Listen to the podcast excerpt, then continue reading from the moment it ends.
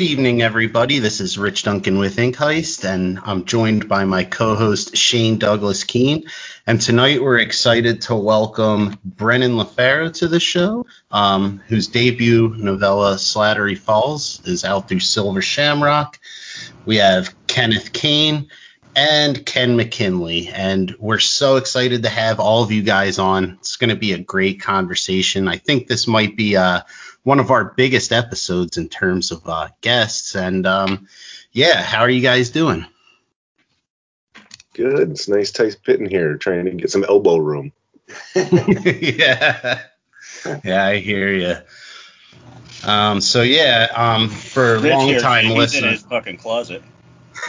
no, I'm to this time I this time I upgraded to the uh, spacious extra bedroom, but I had to unplug the air conditioner, so it's not any more comfortable. but um, yeah, for uh, yeah, for um, long-time listeners, um, Ken McKinley, he's returning to the show, um, the publisher of Silver Shamrock. Um, so Brennan and uh, Kenneth, since you guys are new, we usually have you guys do kind of a uh, new kid at school speech, just a little bit about yourselves, your work, and what anything else you'd like uh, listeners to know. So uh, Brennan, we'll kick things off with you. All right, uh, new new kid at school speech. So I am Brennan LaFaro. I am a reviewer turned author, trying to kick that first label a little bit, and you know just focus on uh, my writing and getting things out there for the world to see. And as you mentioned in the intro, um, Slattery Falls is my first novella. It's coming out as we record this. It's coming out in about four days on July 20th, and uh, honestly, I am this lovely combination of excited as all hell and you know brimming with nerves but uh you know i'm i'm really psyched to see it get out in the world and uh see what what people think about it And you got it with the right publisher too. Um, peop yeah, a lot of people already know about it, and that's a good thing to have happen before your book comes out. nope. And uh, Kenneth, how about you? Uh, I am a uh, an author, editor, graphic designer, whatever, whatever you guys want me to be. I just try to help out, and uh, you know, just whatever. I have a book out recently from Death Reborn through Kenneth Silver Shamrock. Uh, I have another one coming out later this fall from uh, Journalstone, and uh, and I and we have Beyond coming out. Midnight from Beyond the Stars coming out this year soon. So we've been busy. Yeah, yeah, and um, I I know um, I'm looking forward to reading all of those, and uh, especially um, the Midnight from Beyond the Stars because I'm like obsessed with aliens. So when I saw that that was coming out, uh, I've been pretty much following that for updates uh, pretty much since the beginning. yeah, that cover uh, definitely lends itself to inspiration. It does. Um, I wrote I I wrote a really badass story for that, but it ended up being twelve thousand words long, so I decided I'd just go ahead and bag it for this run. It happens. yeah. So um. Oh, go ahead, Shane. Oh, I was just gonna say for um, you know, I mean, last time Ken was on, we had like three listeners, and we've got six now, so we should probably have Ken do the spiel too. Um, especially Yeah, since that's a good point. Exceptionally busy, so um, your turn, Ken. So I'm Ken McKinley. I am the owner, seat. I don't know what would you want call me, uh, editor in chief of Silver Shamrock Publishing. Um, I dabble in writing from time to time myself. Uh, yeah, we're busy. We're typically kicking out between two and three releases a month. So um, it's been that way for the last couple years, and you know I couldn't do without my my partner in crime, Kenneth Cain, over there. He he makes things go a lot smoother. Um, yeah, and a hell of an editor. Uh, Very much. I've had the pleasure to work with uh, Kenneth a few times now, especially with uh, um, one of us. But um, Ken Kenneth has also been something of a champion of mine, that, which is a which is greatly appreciated because I'm not. But. Hey, anytime, anytime. we have to be champions of each other. That's Paul John. Yeah. So, um, one thing that I uh, wanted to kind of ask, especially this is a unique situation where you know we have an author and their publisher on at the same time, um, and their editor. Um, so, Brennan, um, I was curious, you know, with Slattery Falls, kind of how how you kind of came up with this story, um, and if you kind of want to talk about your journey in um, submitting it to Silver Shamrock, and then uh, Ken and Kenneth um, after, if you want to kind of fill in, you know, kind of your perspective on the process and kind of, you know, what you had uh, thought of Slattery Falls when you first read it. Well, to, just to start off, this one started off. Uh, this one went through it a little differently, and uh, Ken edited this one. Uh, oh, okay. So Ken McKinley edited, edited, this one. So he edits uh, whenever he can find some free time. He edits a few books. So. Awesome. Make sure you take credit for that, man. well, let's wait till it out. If it bombs, then I'm going to blame it back on you. So how's that? I'm going to say, if, if the editing sucks, it's Cain's fault.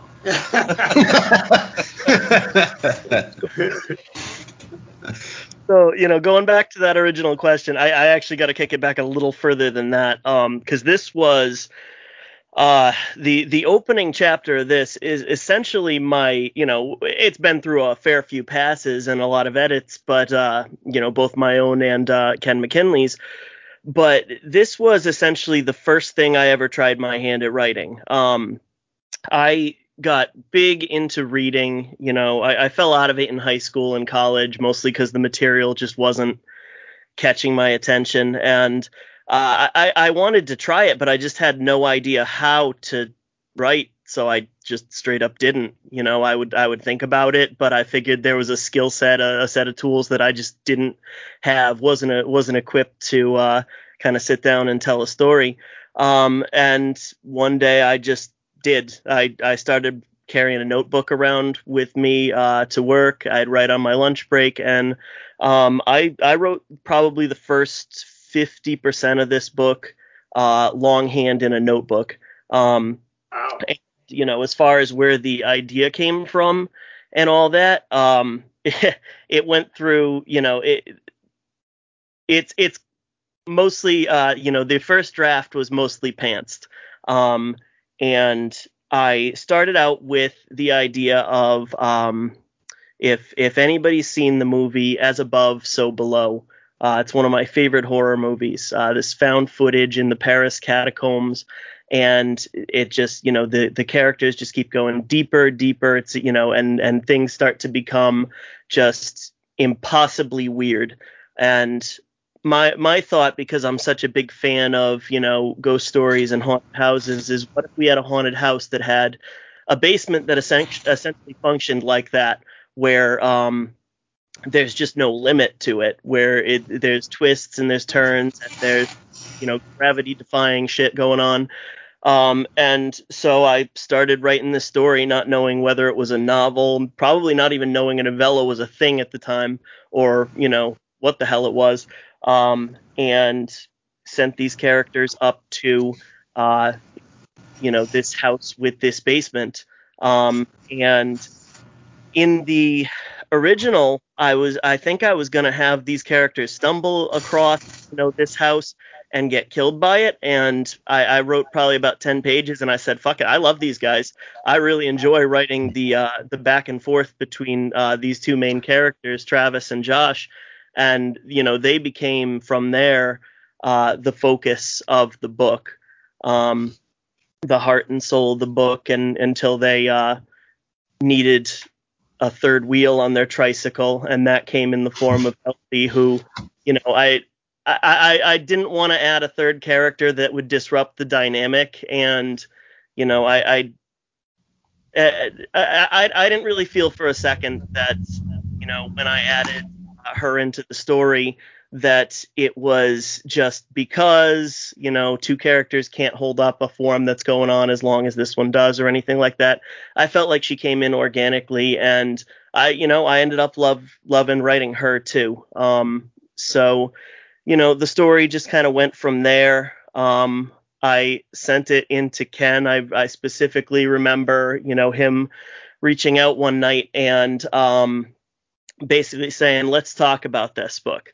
And you know, he's saying, you know, you got you got good dialogue. A lot of people struggle with that. You got good characters, uh, and you know, then he started talking about some, you know, first time writer issues. Uh, not to go too hard on myself. Some some some things that would need to be cleaned up for it to be published. And you know, I think we talked for probably like a half hour uh, through through texts and you know, I'm thinking, okay, I got to go back to the drawing board, rework this thing, and you know, get it, get it, you know, fucking polished and good to go. And he said, uh, you know, and then he follows that up with, you know, I, I want it. Um, so you know, after I cleaned up my shit pants, um, it, it was just, it's an unreal feeling, you know, because uh, I'm, I'm still so new to this. I'm trying to hand this. I wrote a story that I love, but you know, had absolutely no idea how that would translate to somebody who wasn't living inside my head uh, reading it. So, I mean, with that, I'll throw it to anybody else who wants it. All right, so I'll I'll take the, the wheel from here. All right, so a little bit of history between Brennan and I. Um, one of the great things about this industry is a lot of us are friends. Some of the one of the worst things about this industry is a lot of us are friends. Yeah, no shit. and you know, through reviews and you know, getting to be friends with each other, and then all of a sudden we we start doing podcasts and stuff together and um, running kind of in the same online circles. You know, we very much knew each other. And he wanted to when he was interested in submitting this, the last thing I wanted to do was be a homer and take something just because of a friendship. So, truth be told, I was pretty hard on him. um, I I took a look at his his manuscript, and it, it had the bones and stuff that I was looking for. Um, I'm not one of these ones that really enjoys much of the ghost hunter type stories because I've seen so many of them done poorly. And this wasn't one of them. This one was character driven, and image. The imagery in this one was wonderful.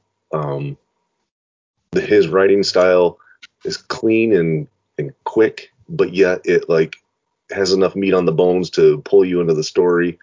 Um, and he he brings you along at a real nice pace. So, you know, there's a lot of things there for a first time writer that he did have.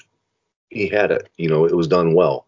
Um, it was just, and I I relate this to him that a lot of writers when it comes to writing, we we write like we speak, and mm-hmm. that's not exactly the way to do it. Sometimes uh, we we develop poor habits. So I shared with him a few things that I saw, and it was um, told him that you know, look, it's a lot like speaking a foreign language. It's hard at first, but once you figure out the ins and outs of it, it gets easier and easier. Then all of a sudden, it becomes you know second nature. And he picked it up fairly quick. Uh, it was it was really nice to see that and I didn't let I didn't let him know right away that I was going to take it. I kind of made him sweat it out a little bit because you know we're I like to bust his balls, but um, I eventually let him the cat out of the bag, and he was kind of shocked because I don't think he thought we were going there. But um, my main concern was I wanted to make sure that it held up to everything else that we were publishing, and I didn't want to be blind by friendship. So I I feel that we did well with this. Um, I, you know, I haven't finished the whole thing. I just literally started started reading it because I have a hundred writing projects of my own too.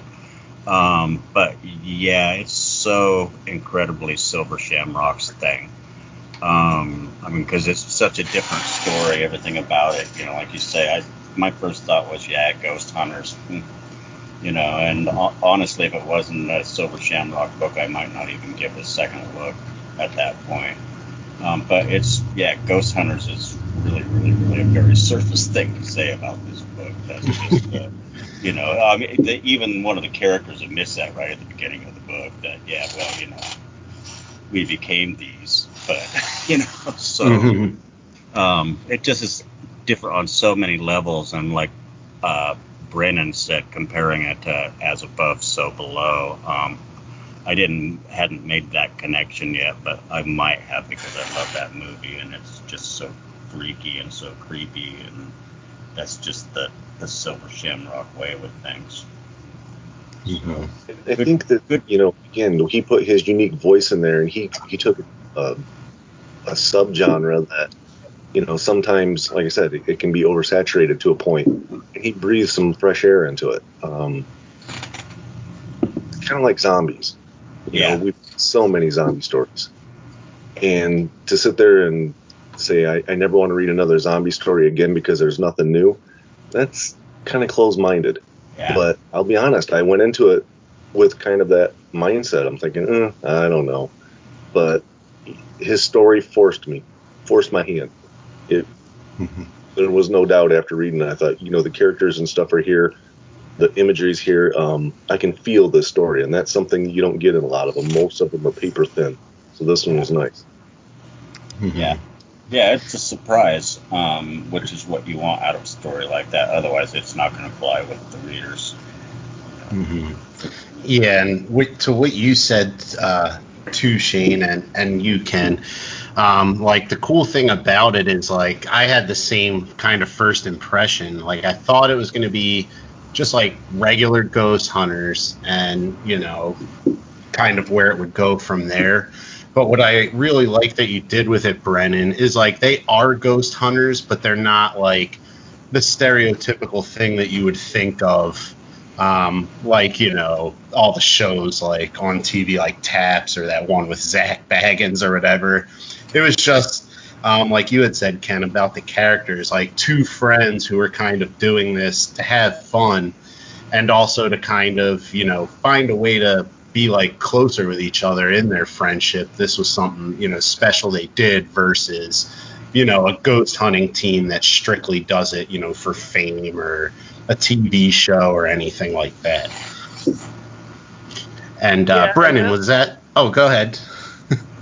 Uh, I was I was gonna say that was very you know conscious. When I think of you know because I, I don't want to fucking read a, uh, a ghost hunting book either. Um, and you know Ken Ken has shared that with me before like oh great ghost hunters. I'm gonna I'm gonna enjoy this book. Wonderful. Um and you know I've already seen an early review come in uh you know saying oh I saw it was ghost hunters and you know my interest waned a little bit but uh, it won me over, and that was that was kind of nice to see. And um, I wouldn't I wouldn't hate seeing a few more of those. Like I gave it a shot because it you know was under that Silver Shamrock imprint, or because yeah, for whatever reason I gave it a shot, and you know it won me over. But when I think of uh, Ghost Hunters, I I, I my mind kind of goes to the fancy equipment, and I mm-hmm. wanted to steer clear of that because um, ultimately you know this is uh, you know, out of the out of the two main characters, the you know the narrator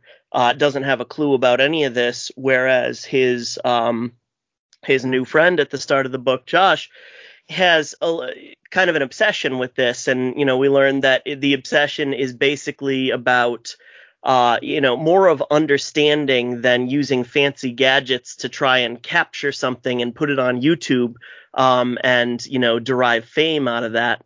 Um, so you know, I, I, I it was a very conscious decision to leave all the knickknacks and and crap out of there. Um, because if I'm spending, uh, you know, uh, 10 pages in each chapter just describing how EVP works and how you know, oh, we caught this video of uh, a light flare, but it's really just, you know, some sort of like camera malfunction. That's not interesting. I'm I'm bored even talking about it right now.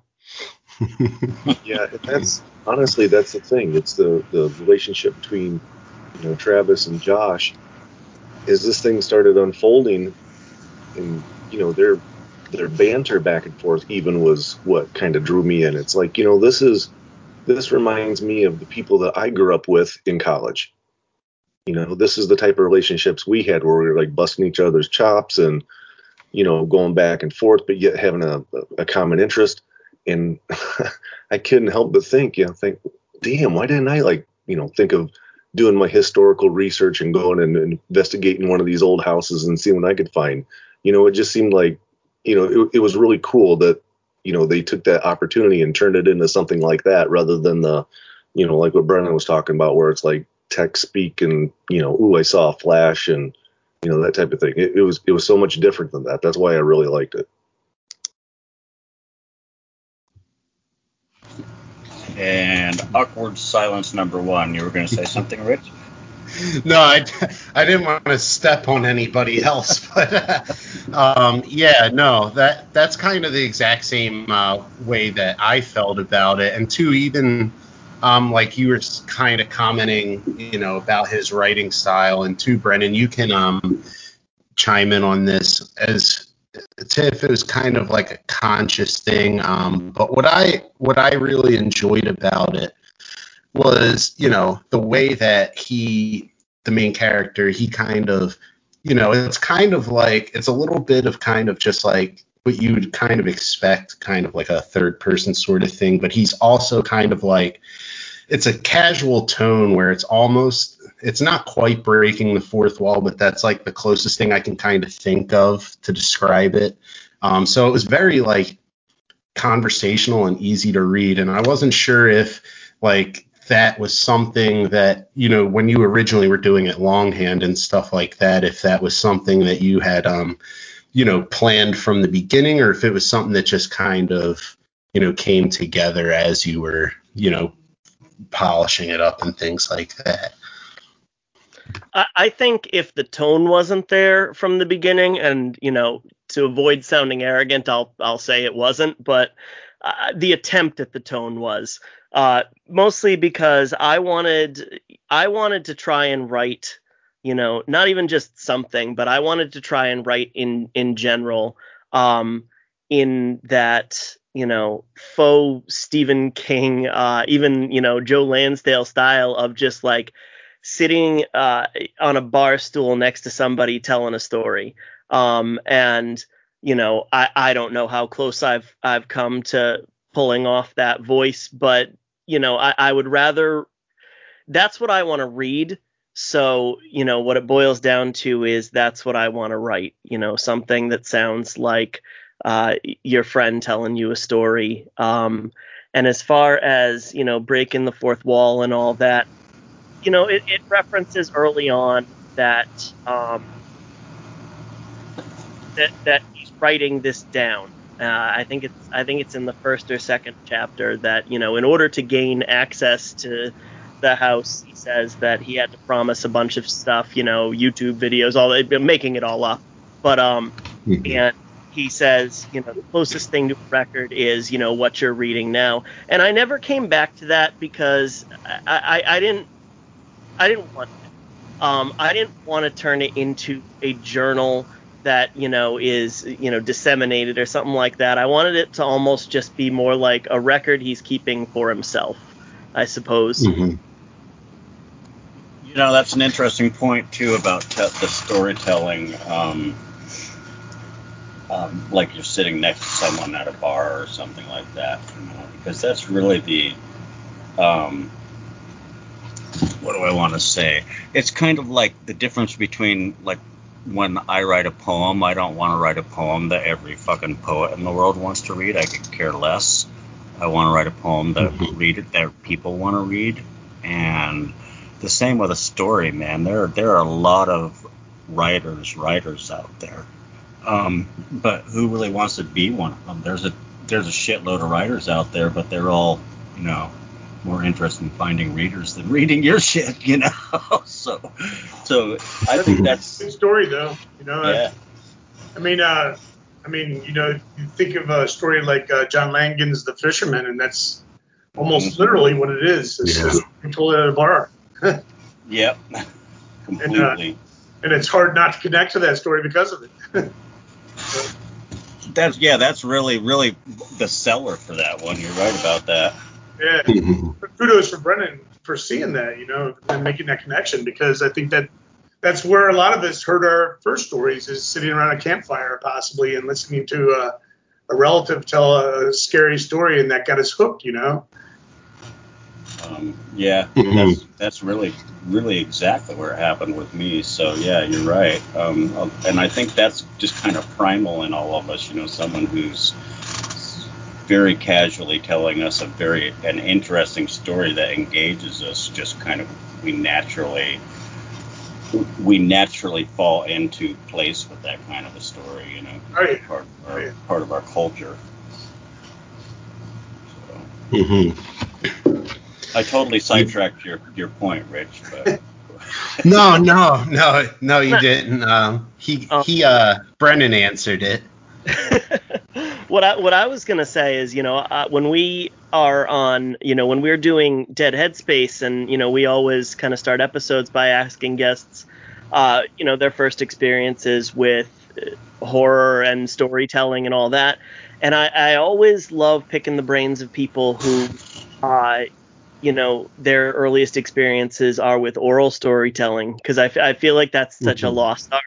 And I, I don't want to, you know, say that that was a conscious decision. I, you know, I wrote this book. I wrote the first chapter in order to revive the lost art of oral storytelling. No, but it's it's still such a wonderful form, and you know, it's it, it's going the way of the buffalo. Um, and if I, I I personally love you know narratives that sound like you know a buddy is just telling uh telling them whether it's you know on the bar stool next to you or like Ken said uh like Kenneth said uh across the campfire.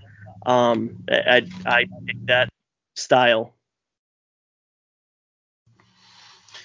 Yeah, yeah, absolutely. Um, and you know, it's interesting that you kind of bring that up as far as it being like a uh, like a lost art sort of thing. Like I had never really even thought about that, but you're right. I mean, it's kind of like, and this is kind of like not necessarily the same because it's not the same kinds of stories, but you know, back before I had my daughter, like when I would go to the local bar down the road, like sometimes you would just hear people like they, you know, want to tell you their life story or whatnot. And sometimes you would hear like these really engaging stories.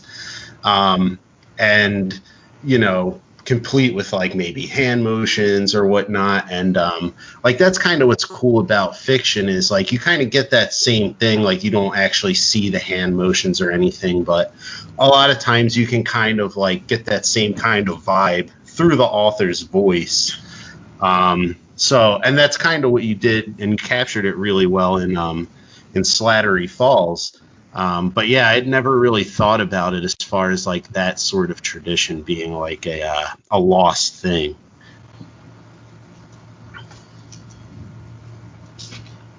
But Yeah. um, yeah, I, nothing to Yeah. add but I, I agree yeah, see, this is this is why um, we've toyed with the idea of uh, actually using our video um, so that we can take it, you know, yeah, get the get the visual cues. Um, but You some, know, You know, I don't know that it's a, so much a lost art. I just think people are constantly trying different things. I mean, you see somebody like uh, Stephen Graham Jones and how he tells a story. oh, It's very much along that line, and uh, Mhm. and so people are constantly trying to tell stories different ways, trying to do something unique and different. And and there's nothing wrong with that because sometimes you hit upon it. But I mean, certain people certainly have that formula like down. And uh, you know, there's so many different ways to tell a good story, and uh, and you know, Brennan's onto one, and that's the way to that's the way to focus on if you're if you're there, you know. Mm-hmm. yeah. yeah. Go ahead, Shane. Oh, I was just gonna say, abs- I absolutely agree. If that's you know, if that's uh, where I kind of feel like with with Brennan, and I know a lot of this is um, editor nurturing um, because you guys have already talked about that, but like like you came to the table with a voice already, if that makes any sense. Um, maybe you know um, not 100% mature. I couldn't speak to the original draft, um, but uh, having that having that kind of natural feeling voice right out the gate like that, you know, like you say it, or at least the intention of, um, I think you know really helps shape the stories that you're telling. uh, I have no idea where I was going with that. Well, I'll pick up on that a little bit. So I think the biggest thing was, you know, when he brought that voice, it was a very engaging story. It was it was mm. literally like him, you know, we are talking about the storytellers, and he had a, a very engaging story to tell. And the thing that was was very cool about it was, you know, it, it wasn't forced. It didn't feel forced at all. It felt like, you know, the like you said, the campfire stories where you're you're telling this urban legend type thing. It, like it has that real familiar feeling. For me, one of the first things that I thought of was, I instantly thought about um, uh, what's the name of the the haunted house book from like by Long Island? Help me out here. The famous one. Oh, the Amityville. Amityville Horror. Yes. Yeah. So it, it had a lot of Amityville Horror, but in a different way, where instead of it being the house, it was the protagonist that had a historical of capturing, you know, kids, and all of a sudden he pops up here and there type of thing. Um, but it had like the that classic Amityville horror, scare the living shit out of you as you're going through this house type of thing. It just there was there's a lot of classical horror that's in this, and that's that was the thing that really you know brought me to it. It does was that type of feeling. Mm-hmm.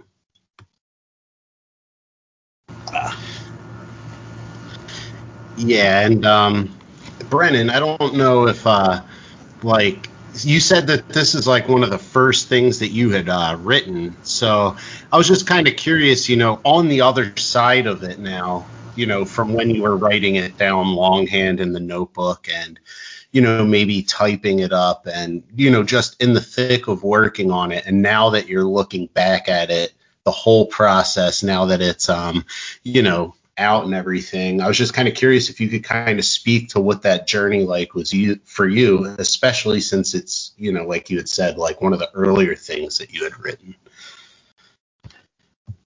Well, I mean, yeah, I, I, I. Hmm. As far as you know, trying to get that feeling down early, you know, I, I I, actually don't know that it changed. I, am I'm, I'm sorry, I'm I'm kind of fumbling because I'm pulling out a, a notebook I got here now. Just for a small example, like the um the first the first line of the book says when you're about to investigate one of the most notoriously haunted houses on the east coast there are certain expectations one revolves around thunder and lightning the dark and stormy night trope Yet there we were, traveling to the Weeks house in the middle of a cool, quiet August day. No sound, no fury. Um, the literally the first thing I wrote here is is not super far off from that. When you're about to investigate one of the no, most notoriously haunted houses on the East Coast, you have certain expectation. The one currently running through my head was the lack of thunder and lightning, sound and fury. Isn't this thing supposed to begin on a dark and stormy night? So I, you know, I, I definitely um, w- one of the big edits was just you know bringing it to a computer from you know that longhand form, but uh, you know I, I don't think it really ended up changing that much you know throughout those drafts. Um, I, I like to think that on subsequent edits, I you know, voice. Ken McKinley will probably uh, you know argue that, but oh man, you should see the draft. Um, um, but actually, I've talked I've talked enough that I forgot the original question. If I'm honest, I, I think um, though that beginning it not on a dark and stormy night was a really good decision because your editor would have kicked you right in the nuts for that. That's, that's so cliche. yeah. Sorry. Oh no, I deserved it, so that's fine. That's what I'm always looking for was another reason to kick Brennan in the nuts. So. Oh yeah. Everybody is. uh, but yeah, Brennan, no, that that was uh, part of it. But I was just um, when I was just kind of wondering, you know, like you had said, it's one of your earlier things. Just now that it's like out, you know, kind of your just your feelings about the whole process. You know, like um, you had said that it's one of the first things you had written and you know you are doing the podcast and everything. So I was just kind of curious on your feelings from you know when you had started to write this, and it maybe was just something that you know you loved, and now to see it like in a fully finished form that you know people are gonna read. Oh, that there's there, there's no feeling like it.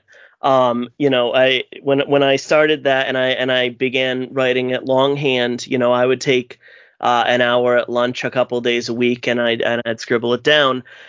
And then I'd kind of have this like, what the hell are you doing? You don't you don't you know, don't forget you don't have this toolbox, man. Um, and I'd step away from it and then I'd come back and then I'd step away from it. And you know, eventually once I started typing it out, then it kind of became, well, uh, and and I'm I'm gonna paraphrase. I'm pretty sure this is from um. Uh, it, uh, I'm thinking of Gabino Iglesias, but I've heard you know a number of different people say it. Finish the damn book. Um, yeah. You know, how many people say they're going to write a book? How many people, you know, even get as far as sitting down and typing, you know, a, a paragraph or a chapter, and then it just wastes away on their hard drive somewhere um, and what it kind of came down to is, you know, I, I know what happens next, or at least I can figure it out as I'm going. Uh, I, and I'm going to finish the book. And I couldn't tell you exactly when it was. I'm thinking probably around, probably around May or June last year. And then I did the thing that, you know, authors say to do. I finished it, I typed the end, and I didn't look at it for like a month and a half um, so that I could come at it with fresh eyes. Did a pass, sent it out to some people who gave me some really, really terrific notes on it. Um, and then, you know, we already told the how it got into Ken McKinley's hands. Um, but you know, to have this out, you know, to to go through all the parts of the process, to see the edits, which you know, maybe I'm a glutton for punishment, but I actually really enjoyed the editing phase um, for for the you know 537 notes that you know were on were on that thing. Uh, I feel like every one of them you know, th- there were none where I sat there and looked and said, "What is he talking about? This sentence is already perfect." Every one of them was a learning opportunity, a way to say, "Oh, Jesus, I did use, you know, passive voice there and I didn't even pick up on it," or, you know, that that is a weird choice for a verb there, or, you know, I could describe that in more detail. Um, and, and you know, having gone through those edits, I really feel like it made my my writing strong. Uh, and then you know just to see the the cover come in to see the interior artwork to get the uh, the uh, I can't think of a better word than mock-ups from Kenneth Cain coming in through my email and seeing everything you know in place uh, to to holding that you know finished version in my hands. You know, I remember the day the day that came in, I sat there on the couch for like a half hour just thumbing through it, just you know feeling absolutely surreal and then I put the damn thing down and I did some writing because I'm like, this feeling's too good. I I, I need I'm gonna need it again at some point. Absolutely, um, and it's the it's the best approach to keeping um, to keeping imposter syndrome at bay too. Is just keep fucking doing it. It reminds you that you really are the real deal, you know. Um, and I totally lost my train of thought because I got so interested in myself that's one of the cool things I get to see every time with every every book that goes through Silver Shamrock is I get to see the authors get excited, and uh, that, that's an awesome, uplifting thing for me being a writer, seeing them get excited. Yeah. And it doesn't matter if they're new or they're old, they've been in this for a long time. It's always the same. Everybody's always so psyched to see. Like I do a preliminary, yeah, then I do a, uh, you know, the last looks, and then they get to see the final thing. So it's like different stages and, and to see their excitement each time is really awesome. And Brennan was like so excited. Every evening, just like jumping for joy. um, and I can I can see why too. You know, that's like he said, someone who has that approaches it with that attitude that everything that an editor is telling him is a, a learning opportunity. It's like that's it, that is what in the long run will make you a great writer. Exactly. In my opinion, you know. Yeah, I agree. I, that was the that was definitely a pleasant. Again, when you're doing work or business with someone you're probably more friendly with than you know just someone that's submitting in there randomly. that was one of my worries was, you know, how's this going to go? Is this going to affect us? You know, that type of thing. He was the the consummate professional. He he took his lumps well, and you know, when I put the thumb screws to him, he squealed at the right moments, but nothing too too terrible. Um, he was really good to work with. It, it it was nice to see, and you could see the excitement in there.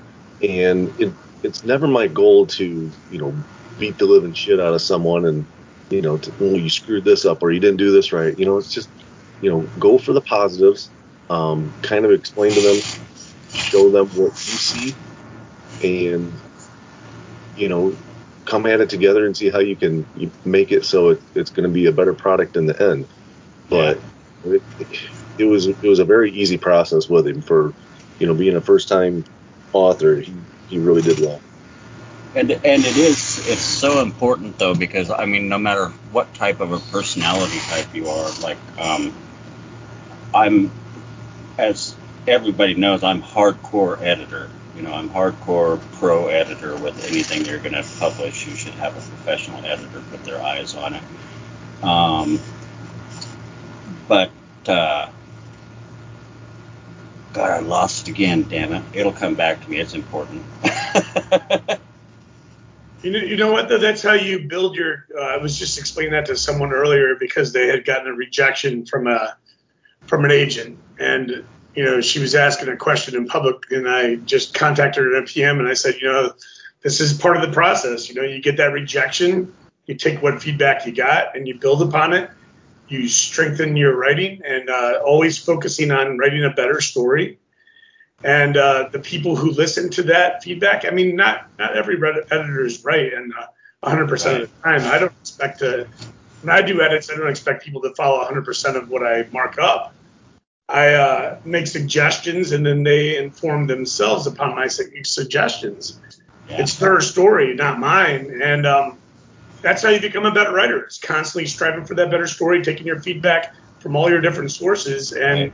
you know if once you let your ego in, you know, you let that ego in and start like bouncing stuff for no reason at all, being yeah. assaulted by it, then that's the worst you can do. You know? Yeah, you the, yeah you picked up on exactly where I was trying to go and lost got lost at there too. Um, was just that I'm a very alpha personality, and every time someone hands me edits back, I have to um, look at them and then walk away for an hour and then come back and get unpissed off and and pay attention to what they're telling me. But I do that, and that's hugely important that you fucking do that. You know, don't go, well, fuck you. I like it like it is. You know, like walk away and walk away and get over it yourself. I even use a 24 hour rule because, uh, you know, and it does sting sometimes. Like, yeah, well, because because you get very attached to your words, and there's nothing wrong with that. I mean, you wrote them, and and, and you should be attached to them. And all an editor is doing, I mean, let's keep in mind that you know me, Ken, we we've already been paid in one regard, you know. Mm-hmm. So the only thing we have to gain from the editing experience is making the work better. And it's not we're not going to take it over and make it ours. We want it to be yours, but we want to say, hey, this is what we could do to make this beat a little bit better, uh, strengthen this scene, you know, give a little bit more visual to this, and uh, and then you know you pick up on those things over time. Yeah. You know, like yeah. I have, like Ken has, like everyone has you pick up on little, you know, criticisms. And if you handle them well and you're able to build upon a portfolio, then your stories are constantly getting better. Yep. And so, you know, Brennan starts out really strong. I mean, I've read some of his short work, so he's a strong writer. He starts out very strong. So, you know, the more he's receptive like that, the better he'll be. Absolutely. Um, and mm-hmm. eventually, eventually, you get to a stage where you're so fucking popular that you can take your novella and turn it into a 10,000 word behemoth and people will still call you Stephen King. but sorry.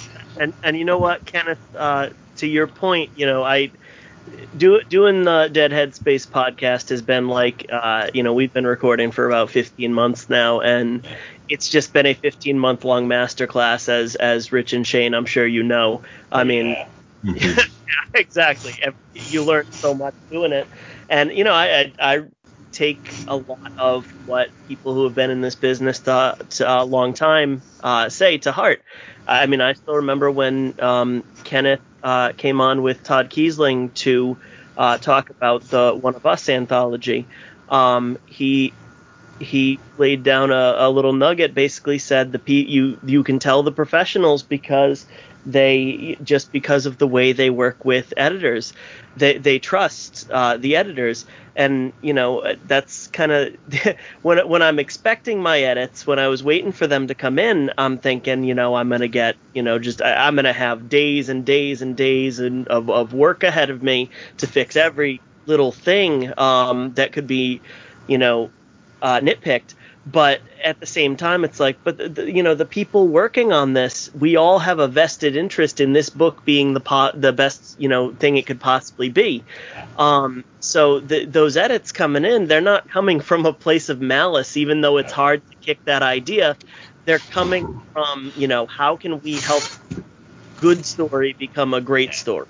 Yeah and that this is something you can confirm too right there is that okay, you looked at that and you're going, okay, there's hours and hours of work for me to address all this stuff. Um, but you also kind of look at it after you've addressed those things. Um, and and it is true if there's something you just desperately disagree with, do push back a little bit. Find out why you're being told to do something. Um, but for the most part, at the end of that, hours and hours and hours and hours, you read what you have in your hands and you go, wow, I wish I could write this good. But but you did. You know, you hmm. just you just did it better because you listened to people who know what the fuck they're talking about. Absolutely, and you know not only that, but if you, you know, if, if I were an editor, I'll put myself in that headspace. If I were an editor and I, you know, went over a manuscript and made my suggestions, and it came back to me with every single one of them um, uh, fought against, I, I don't. I, I'm gonna make a judgment based on that. But if the you know if the if they're reasonable suggestions and the author is amenable to like 90% of them, then I'm really gonna put a lot of stock in the 10% that they disagreed with. I agree. Uh, yeah, absolutely. Yeah. And there's also something to be said for contracts and the knowledge that you can change shit later after you've been paid for it and make it what you wanted it to be. So. that's uh, you know not saying that the editor is wrong most of the time. I'm just saying there are times when you're going to disagree, but if it's a small thing, just let it slide and fix it later. Well, I think this is why you see things like uh, you know the author's preferred edit, right, and, and uh, stuff like that, like editions, and um, there's nothing wrong with those. I mean, there's no. I mean, let's be honest. This is a craft. There's no yeah. way to do it. There's just uh, you know there's Silver Shamrock and then you know I work for several other publishers too. Their way, and every every publisher has their way, and uh, you know I do a, a lot more for Silver Shamrock. So uh, I'm very used to. have a contract on his soul. so I'm very used to the way and, and the vision. You know, we talk about we talked about it for you know over several drinks on uh, Skype over the vision of Silver Shamrock, so I know it. You know, I know what he wants, and uh, he trusts me to to push that vision through, but not to scare you know the writer away. You know, to to say, hey, you know, we can bend on this and we can bend on that, and you know, let's uh, let's keep it your story, but let me at least you know entertain the at least entertain the idea that this possibly might work better and uh, you know don't get insulted by it. Don't let your ego get into it. Just look at it and say well this is why i believe this. And uh, you know that's the way to discuss things you know just keep it professional and and realize that no one's against you.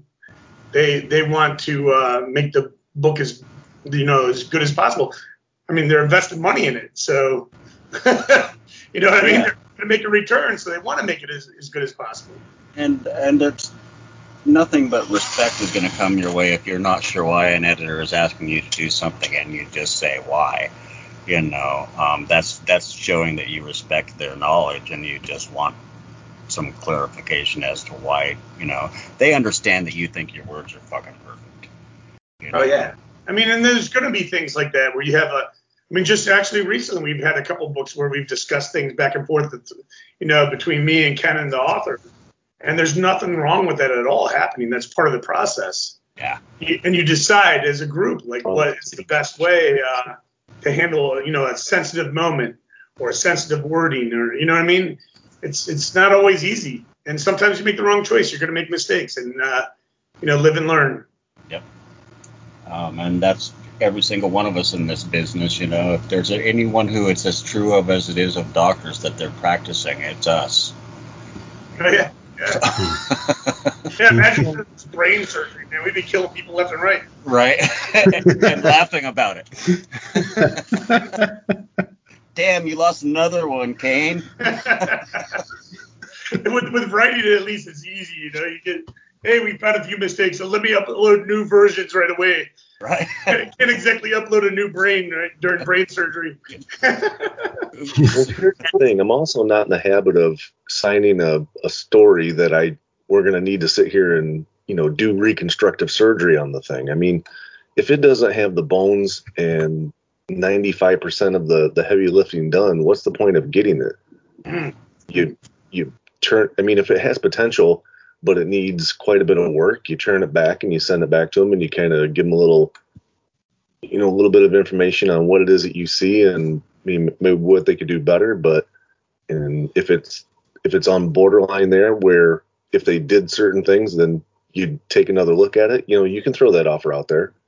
But you know, we're not in the, the habit of taking a story on that's going to need just absolute reconstructive surgery and then you know expect to do that. It's and that's what I, you know, we we try to communicate with these authors. Look, we love your story. That's why we accepted it. You know, but let's make it as best as it can be. Mm.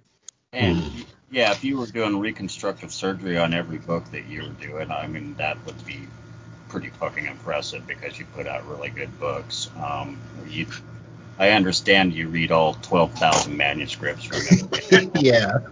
Um, but uh, having to do that kind of um, editing work on every single thing would just not not pan out for a successful publisher. And yeah, to I mean, it doesn't make any sense. If I want to, if I wanted to write the story, I would, or if I had to do that much writing in the story, I would just write it myself. Why would I? Exactly. And, and you know, all Silver Shamrock uh, authors have been really, really good with that. It's so, um, I mean, to their, to all to their credit, and, and that's part of what I think that's part of what Ken's looking for as well. You know, I think yeah, and that's true. Is that I mean you can see that in you know what Ken said about um, not not wanting to have to do surgery on 90% of a work to make it acceptable. Is that the people that you're bringing on are um, all very very professional individuals. Um, even I mean going into it, I most of the people that you've published, with a few exceptions, I knew prior to you publishing them, and that is a trademark of every single one of them, is that um, they're professionals and they bring that. I can see how um, they would be perfectly, perfectly um, amenable to the idea that an editor is going to make the work work for them. You know.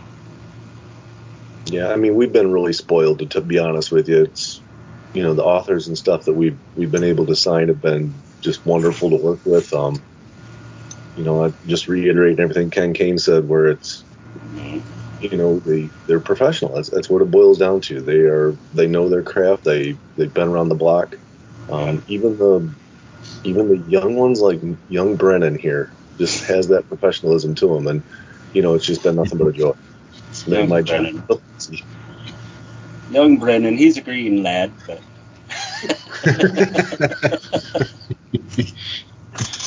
um, he Brennan Brennan once corrected me for mentioning weed on his show, so you know I. I remember that. you don't? No. Oh, oh, it wasn't you actually. That was a different one. Never mind. I was gonna say I don't remember for breakfast, so I mean it could have happened, but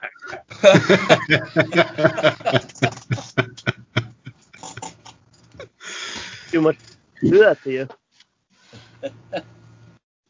Um, yeah, I don't remember my own name when I wake up in the morning most mornings. I will say, kind of backing off that last point, um, I, I've been a, a fan of, of Silver Shamrock since day one. You know, since uh, in the scrape uh, uh, by uh, James Newman and Mark Steensland showed up in my inbox and Right. I went through it in an app.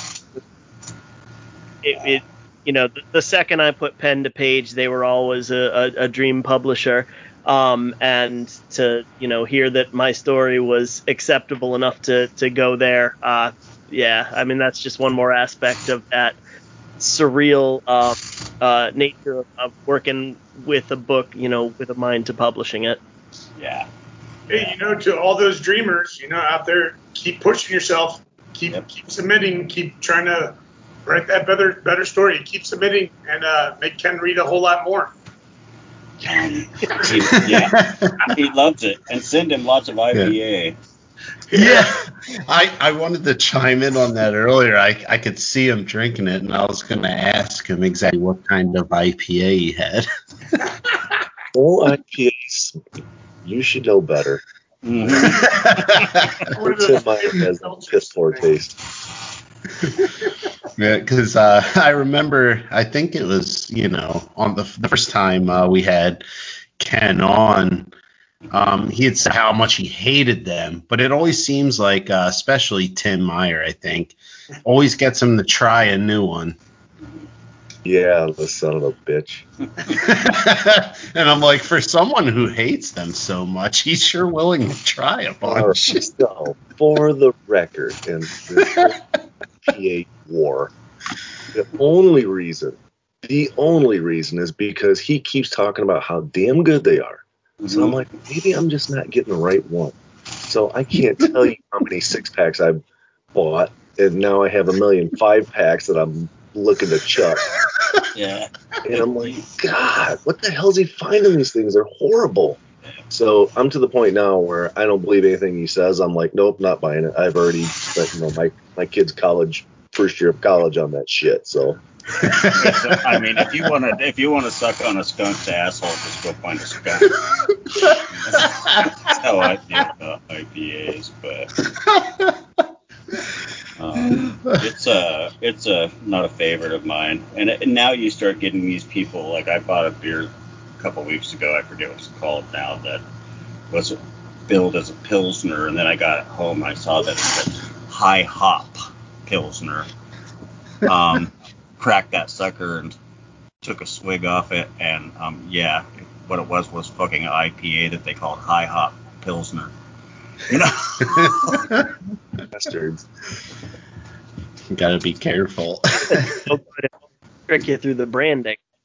yeah, exactly.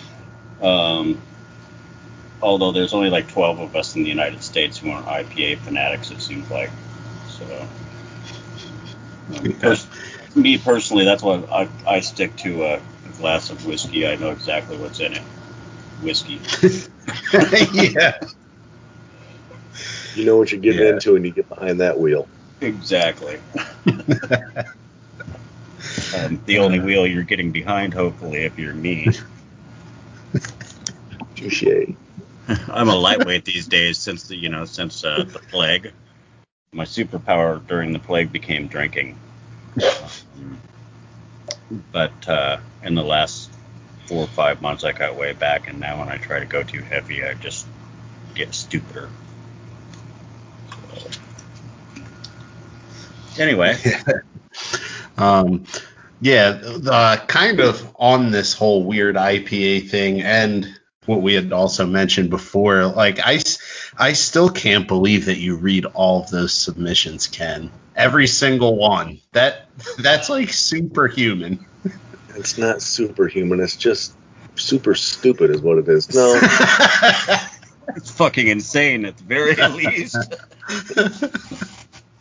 I, I don't know. It just it. I feel like I'm cheating someone if I'm not reading their their submission. It's I don't want it to be where you know you read the first two sentences and go nope never heard of you you're out. You know I don't want to do that. That's just and to be honest with you, because I don't do that. That's how I've discovered new to me authors and new voices to put in these anthologies. And it's to me that's that's the, one of the most rewarding things to sit there and Brian Keene story. I don't know if I should put it in or not. I mean, nobody does. But if you get someone from someone you've never heard of and you take the time and you read it and it pulls you in and it gives you that that awesome feeling deep down in your gut that's to me that's what it's all about i know i'm going to get that feeling with brian keene it's not a surprise when i i read his and i get that but when i get that from someone that i've never heard of before that's that's a roller coaster baby um, that's exactly how i feel too mm-hmm. it's kind of like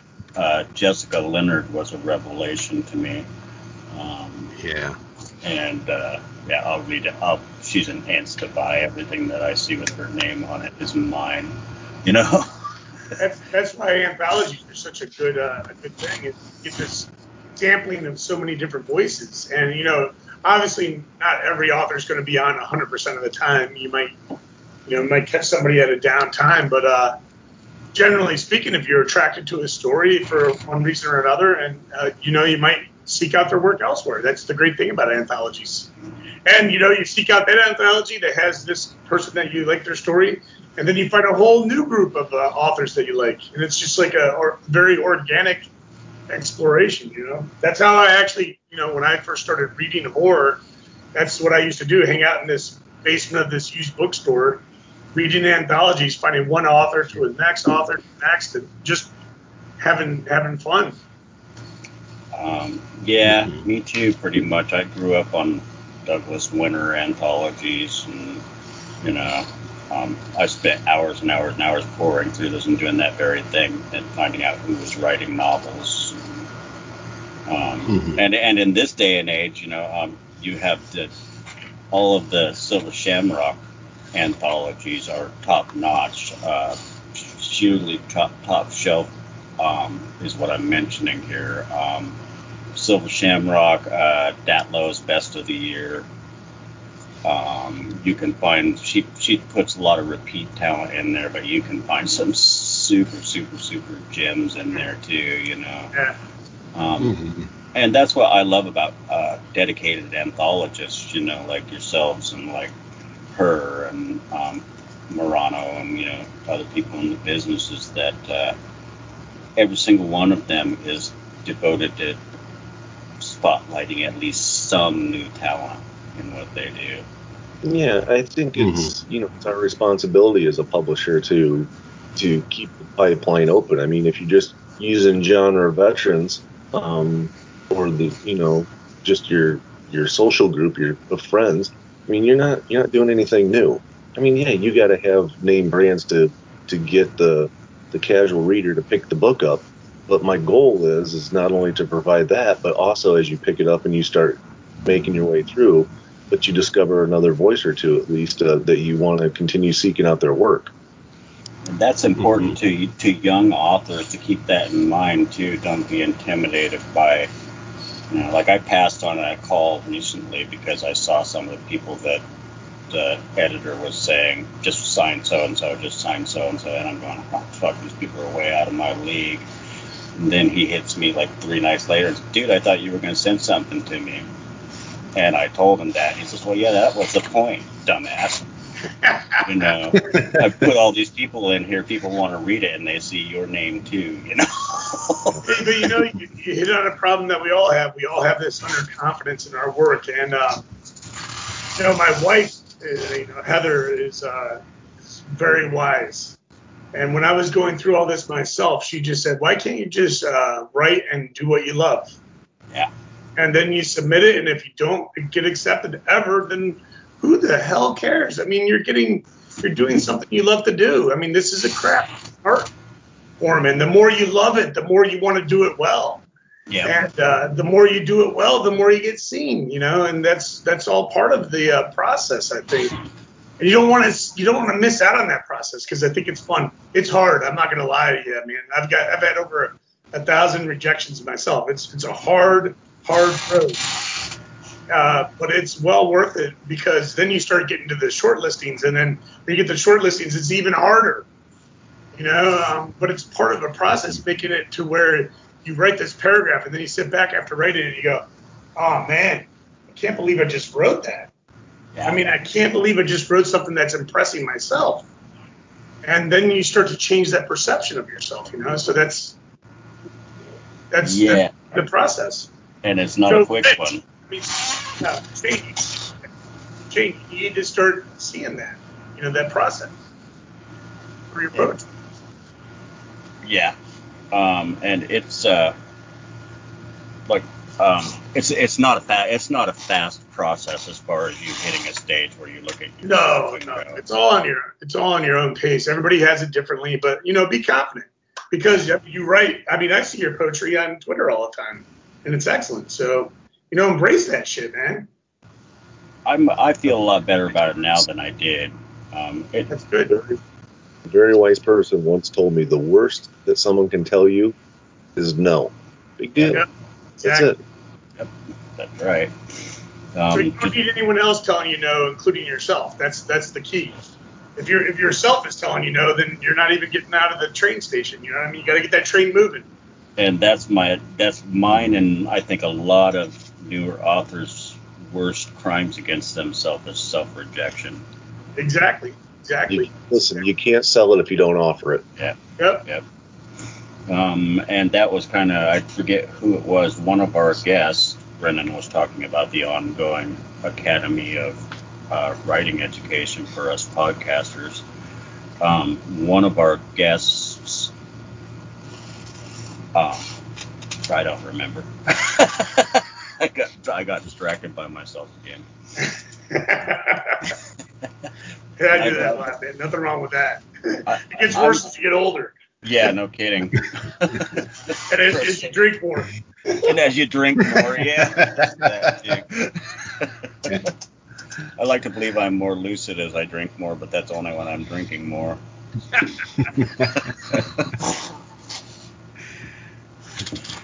But I think it's really Yeah. easy to, you know, when you get a rejection, to slip into that mindset of they rejected it because it's bad. But I mean, could be, you know, I've I've seen uh, editors say that, you know, they the call had a specific nature to it, and as they read submissions and as they accepted submissions, they, you know, kind of honed the tone of what the anthology was going to be. And I mean, you unless they give an extremely detailed uh, rejection letter, you're never going to know whether it was your story is not publishable or your story just came a little shy of um, of hitting the exact tone we're going for. So, you know, as, as writers, we're always going to slip into that. Well, obviously, it was because it was garbage. Um, but you know, if you kind of if you get that rejection, you go over the story with a fine tooth comb. You use your trusted, you know, first readers, beta readers, whatever you call them. Um, and you know, if it's a piece that you're happy with, then it's either an invitation to send it elsewhere or it is, you know, you get it, you collect enough of those and you got a 200 page collection uh, ready to do something with at some point. That's, exactly right. I mean, uh, right on. I, I saw Lucy Snyder say something about that once. Like, you know, you write a story and it gets rejected. You write it and you send it out and it gets rejected, gets rejected. Um, you know, you have a base of stories that you can fall back on if somebody requests a story or uh, if an if an opening if a submission opens up and you have a story that fits it. Or you can do a collection, like Brennan said. I mean, uh, there's so many different opportunities nowadays for short stories, especially, or, or to write them out into longer stories and and test the novella market and, and the novel market. So, Yeah, and that's something else too. Is keep everything. I mean, this yeah, is exactly. you know, I have a Um, folder I call the uh, the pit of despair or the or lost dreams and and or something like that. And there's like there's like a thousand things in there, and, and I have no idea what they are. But sometimes I go in there looking for inspiration, and, and you know that might lead to a new story. So or it just happens, you know, like like I got a had a call recently for um poetry. Well, it was actually an invitation, but I had a poem that was like maybe eight lines long that um I wrote early, early, early on, and I just really kind of despised it. Um, but I remembered it, and when I saw it, when um, I got invited to this, I thought, well, that could work if it was any good, and I ended up with a, I think it was something like a seven-page long, uh, 600-word poem that grew out of that one, and is a way, way, way better poem, and got purchased. You know, so yeah, hang on to every fucking thing don't listen to yourself when you think, nah, just throw that away. Keep pushing yourself, man. I mean, I expect big things out of you. I mean, keep keep keep pushing. Oh yeah, I'm not. I'm not capable of stopping.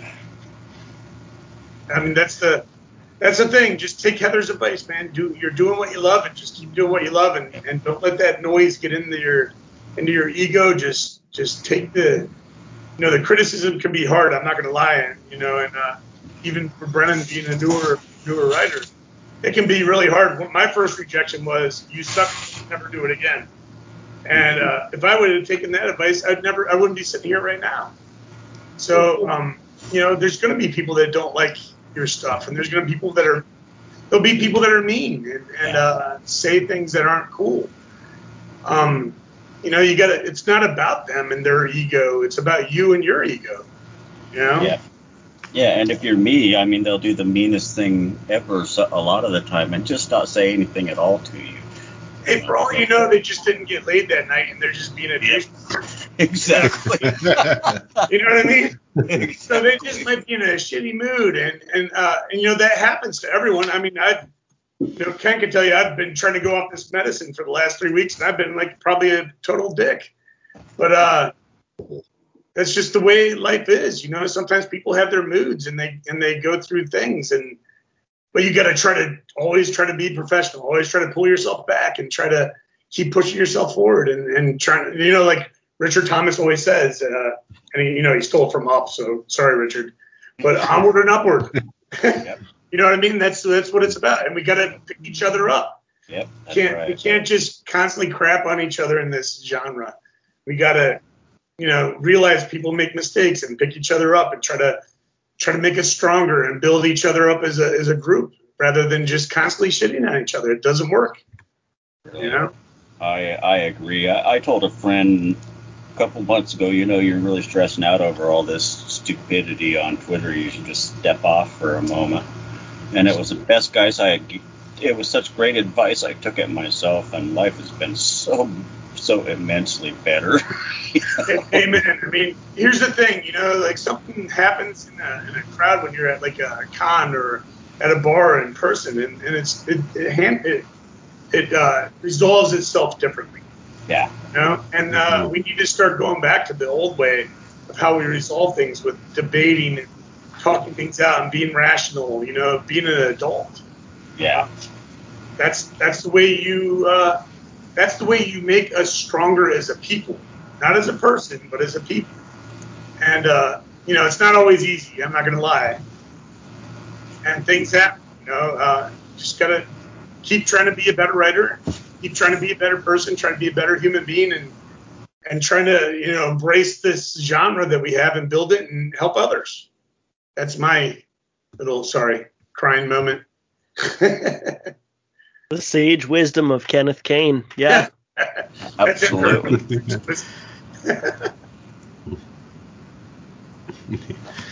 Yeah, and um, this is kind of going back a little bit uh, earlier to things that you had said, Shane and uh, Kenneth, that I thought was really cool was the not throwing away thing. Um, I just wanted to touch on that because um, when you guys had said that, like it just made me think of like so many stories I've heard of, you know, writers who, you know, like maybe something wasn't working for them and then just as they've had different life experiences and things like that like something just clicks and then that story ends up working You know, here's And- the honesty, uh, and it evolves. So it's great. So in 2007, uh, my job, I had taken 20 years away from writing, reading. I was, you know, doing the whole job thing. And um, I had written, my boss said, our company's going under. and My boss says, try to look busy. So I write this little, this little piece for the first time writing in like 20 years. And my friend, uh, I have him edit it, and he goes, "You're a messed up motherfucker." Sorry, I hope you sure. But uh, so anyway, he's he says, you know, you're messed up, and uh, I put it aside. I try to work it. I try to work at it, and years go by. This is in 2007, and then just uh, a year and a half ago, Brennan reads the final product after years and years of putting it away, after you know shoving it in a folder, picking it back up, working on it, throwing it away, picking it back up, working on it. And Brennan reads the final product when I had already submitted it to Ken and had it accepted. And um, and then everything that Brennan and Patrick, who also read it, comes back to me, and I go, I got to change everything. I got to take the whole thing apart and revamp the whole thing. And this is after it's been accepted.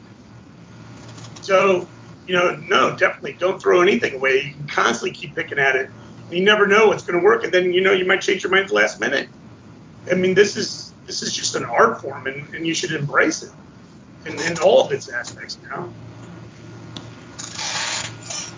Yeah, and it's by the, by the way. sorry, I, I, I uh, over overspoke you on that last part. Oh, so I, sorry, I just said thank you, Brennan, to, because first time I've actually talked to him physically since then. yeah, no, absolutely, man. It was uh, it was a pleasure to read, and you know, like we we keep talking about the bones, and you know, the bones the bones were there. It was a it was a great story. It was just that the skull was peeking out of the pelvis at the time, so we put everything. I like stories where the skull peeks out of the pelvis personally. um, and yeah, that alliteration has to go in a poem somewhere now too. the skull peeks out of the pelvis Person. Maybe I'll leave that one alone. um, so. Uh, running close to roundup time here. I'm gonna have to feed somebody before she kills me. Um, I was gonna ask something of all of you, and I couldn't. I can't remember for the life of me. But oh yeah, what's everybody reading right now? Go, Ken. Me, um, so I'm reading. Uh, I just started the audiobook of Brian Keene's The Rising. Ah, yeah. I'm reading, uh, also reading Stephen King's um, Pet Sematary. Um, a lot of you know my my son's name's Gage. That's where I got it from. So uh, I had listened to the audiobook and seen the movie. So this is my first time actually reading the book, and it's kind of interesting, you know, um, reading his intro to the newest version of it. It's kind of, you know, and and and then associated it with my own life. You know, it's really cool. Um, that's my favorite King novel of all times. It's uh, it's a tough. uh, Brennan. You know, you know, it's funny. I actually, uh, you you're reading uh, the the Rising on uh, audiobook. I actually just finished that for the first time earlier today. Um, it was, um, I think I saw that his Labyrinth book was coming out through Thunderstorm, and I I didn't have an extra 95 bucks to throw at it, but it, you know, I, I, at least read up on it. And, you know, he said it's a culmination of, of all, all my work, my Dark Tower, all, you know, th- this, here, here's the books you need to read to kind of understand what's going on. And I said, I've, I've read, so I kind of wanted to catch up on my Keene a little better. And I started with The Rising, and it was, it, it, it was awesome. It was very, uh, you know, I, I, I totally get why he has that, uh, controversy, let's say, with the ending, but you know, it, it worked for me. Um, I'm also reading Hell Hollow by Ronald Kelly. Uh, we read Fear earlier this year, and you know the way Ronald Kelly writes, you know, young young kids, I I dig it. That that's right up my alley. Um, and a bunch of other stuff that's just not coming to mind right now because I can't read less than ten books at a time. Um, yeah, I know how that goes. uh, yeah let me go back for one. I, I just finished uh, Gemma Files experimental film, and I see like a lot of people like trashing it for the first uh, that book. And do not do that. Read that fucking book. Fuck yeah. Finish I, it. You know what I mean?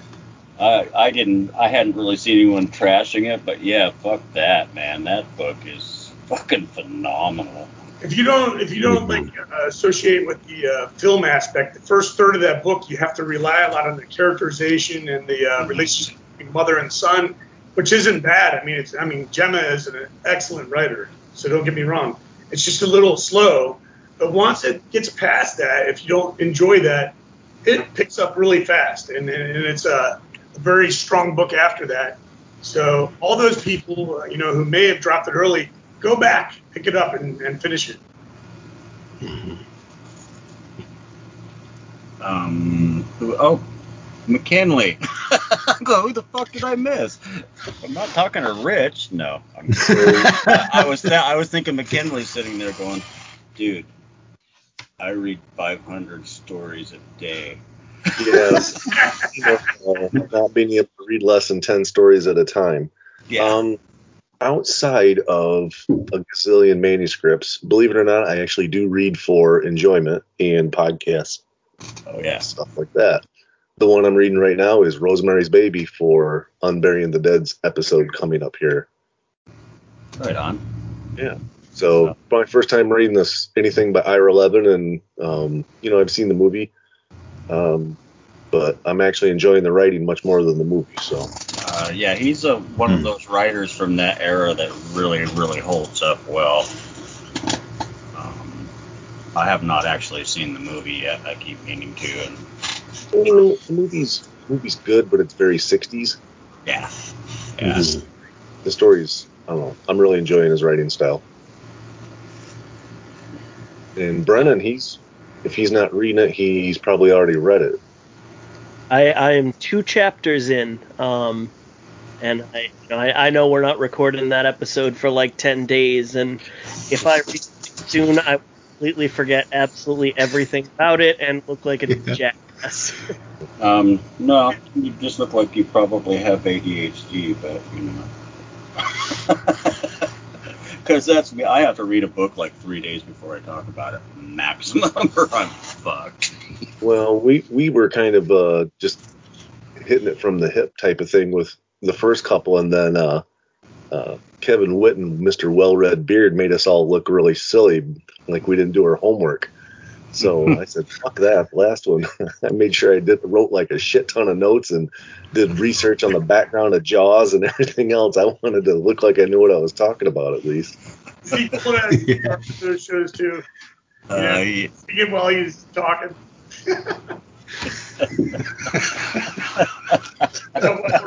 Red beard, man, that guy. Uh, yeah. Kevin's Kevin uh, is a is a pretty brilliant dude. Yeah, I like that guy. He's a good guy. Yeah, yeah, he is. he literally showed up with his book with. It it couldn't have been less than 50 post-it notes sticking out the side. I know. The son of a bitch better have uh, stock I in three. we're all new, all but. That guy's the he's the guy keeping post-it in business. Oh, shit. uh, really, no kid. But I do have I have a couple of uh, Tiffany McDaniel books that look very much like he read them. Uh, um, that's a hell of a hell of an author. Not to sit there. Um, if I hadn't been reviewing it, I probably would not have wasted all that time because that's a lot of note taking. But um, uh, but I'm the same way. Like um, Ken just said, I, I have to take meticulous, meticulous notes on anything that I really want to sound like I know something about. I Um, because love I, that. I mean, it means you're vested in the book. That's yeah, a thing. it's sad if you know you sit there and you think, oh, I just read this book and I I have all this, and then you know when uh, the light hits on the thing and you're like, okay, time to talk, and you're like, Buh, and you forget everything you just read. yep, Yeah. exactly.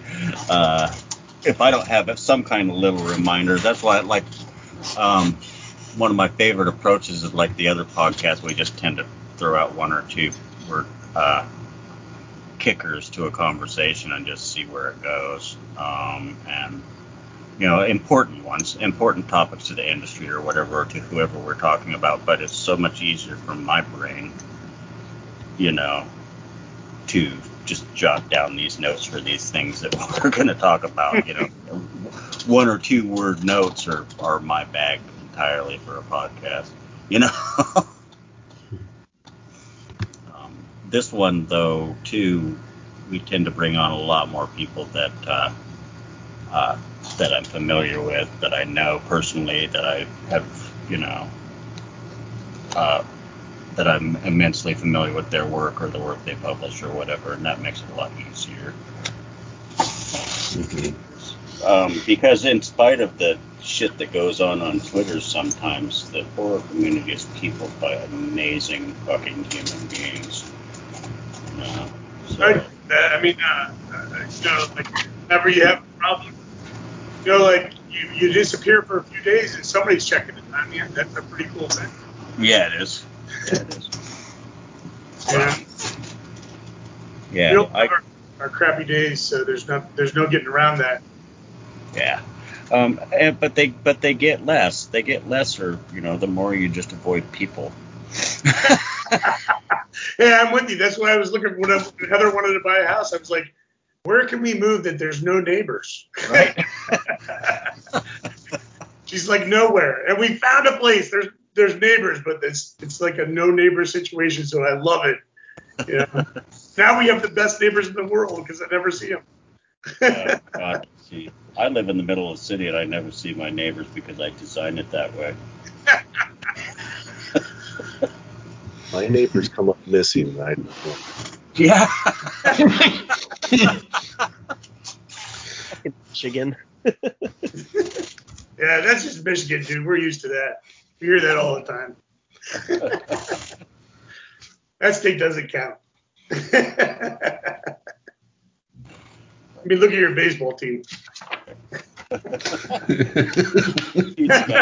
a Titans fan since day one, and, it, and there hasn't been much to cheer for in a very long time. Yeah. Uh, hey, you uh, the third pick in the draft, so I'm in. Good for you. Uh-huh. uh Yeah. This is the consolation prize. I am I'm teamless right now. I I'm an I I am a fan of the game, but not a fan of any particular team because the owner of the team I was a fan of was a cunt. Just every other country makes it so that's okay. yeah. Uh, sorry for that c word. I'd like to tell our listeners that I was going to cut that out of here, but fuck that. I'm too lazy to go looking for it. Um, so, uh, I'll just apologize instead. Almost everybody who listens to this show is not going to have a problem with that word.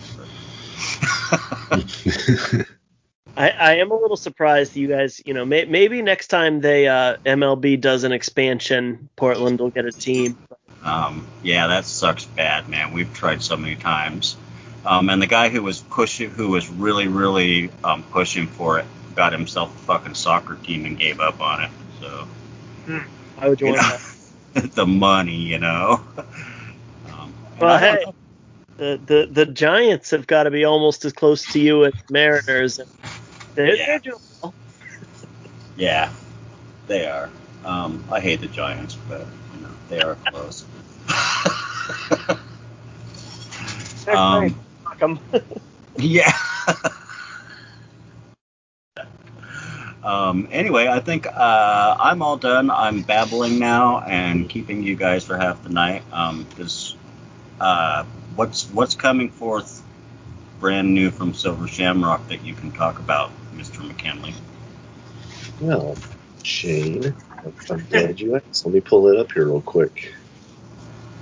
We have coming up, obviously, this Tuesday, Brennan LaFaro's debut, Slattery Falls. Highly recommend it. Pre-order it now.